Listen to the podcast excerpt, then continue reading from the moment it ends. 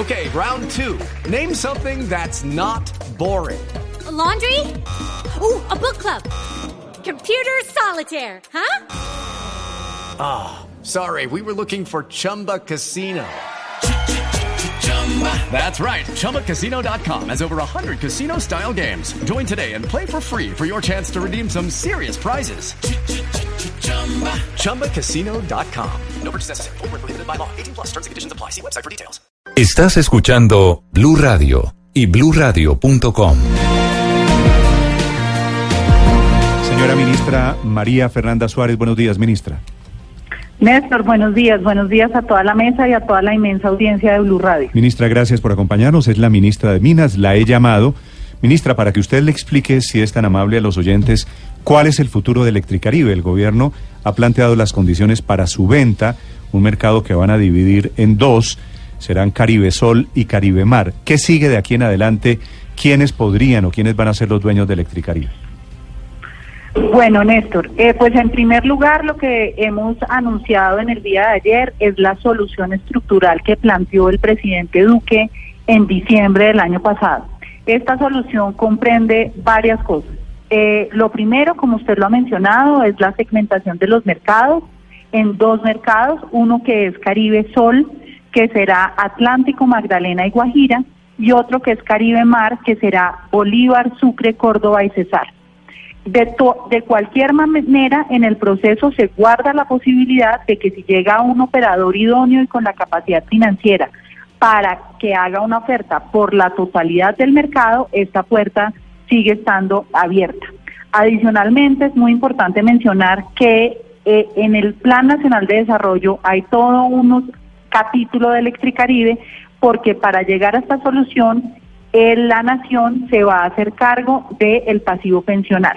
Y adicional a eso, las acreencias financieras previas a la toma de intervención por parte de la Superintendencia de Servicios Públicos estarán en un vehículo aparte de lo que los nuevos operadores recibirán. Ministra, ¿cuánto asume el Estado del pasivo pensional de Electricaribe? ¿De cuánta plata estamos hablando del bolsillo de los colombianos? La asunción es 1.2 billones de pesos, que es en lo que se está estimado el pasivo pensional actualmente. ¿Y por qué se hace la asunción del pasivo pensional? Primero, para poderle cumplir y proteger a los trabajadores y extrabajadores de la compañía.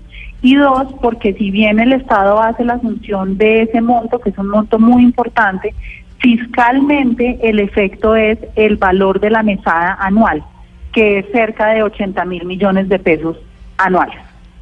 ¿No es posible conseguir socios que puedan asumir ese pasivo y que no le corresponda a los colombianos eh, ese golpe al bolsillo?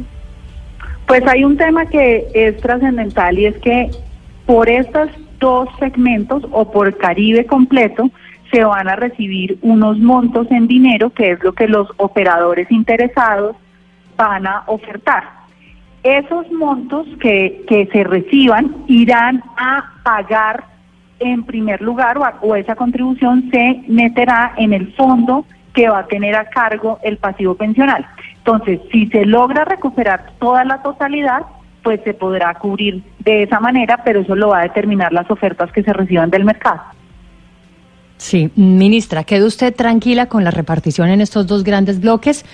¿O, por el contrario, mm, tiene dudas de que haya un grupo más atractivo que otro? En particular, por ejemplo, el, el primer bloque mm, tiene más carne y menos hueso que el segundo. Esa es mi opinión. ¿Qué le parece a usted?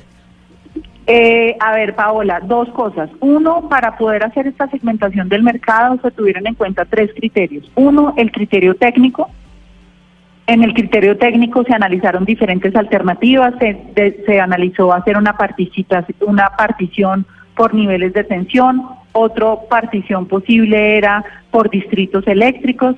Y finalmente esta es la solución óptima desde el punto de vista técnico porque hay una, digamos, unas restricciones, restricciones de la infraestructura física, la mejor solución del equilibrio financiero y un tema que es muy importante de equidad porque necesitamos asegurarle que a los casi 11 millones de habitantes de la costa caribe para todos haya una buena prestación del servicio de energía. Sí. Eh, esta- este, es un, este es un mercado que está creciendo cerca de 6.5%, mientras que el Colombia como un todo crece cerca del 3%. Y por eso creemos que hay buenas oportunidades y será interesante para potenciales inversionistas. Sí, ministra, hablando de los inversionistas, de la gente que se quiere meter al negocio y que quiere ayudarle a la costa, eh, tengo entendido que hay gente que está pidiendo que bajen las condiciones, que 500 millones de dólares es mucho, que lo bajen un poquito.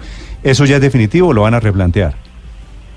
Pues la razón por la que nosotros pusimos 500 millones de dólares de patrimonio y 600 mil usuarios atendidos es porque para que haya una solución estructural, lo más importante es que los operadores que lleguen tengan la capacidad de hacer inversiones por cerca de 8 billones de pesos. Estos son más o menos 800 mil millones de pesos anuales. Eh, ¿Y por qué? Porque lo que hemos visto es que lo que nos llevó a la situación tan vulnerable en la prestación del servicio que hay actualmente es que la compañía ha venido haciendo inversiones en promedio por 100 mil millones de pesos, 130 mil para ser exactos y se requiere subir a 800 mil millones de pesos. Entonces, esas condiciones financieras y técnicas se pusieron para asegurar que después de este esfuerzo fiscal que están haciendo todos los colombianos para la prestación del servicio en la costa caribe, llegue un operador con la capacidad financiera y técnica de hacer esas inversiones. Es la ministra de Minas hablando sobre el futuro de Electricaribe, del que dependen siete departamentos, millones de colombianos del Caribe colombiano, confiando en que esto salga a finales de este año. Ministra, gracias por acompañarnos. Muchas gracias a ustedes, que tengan un buen día.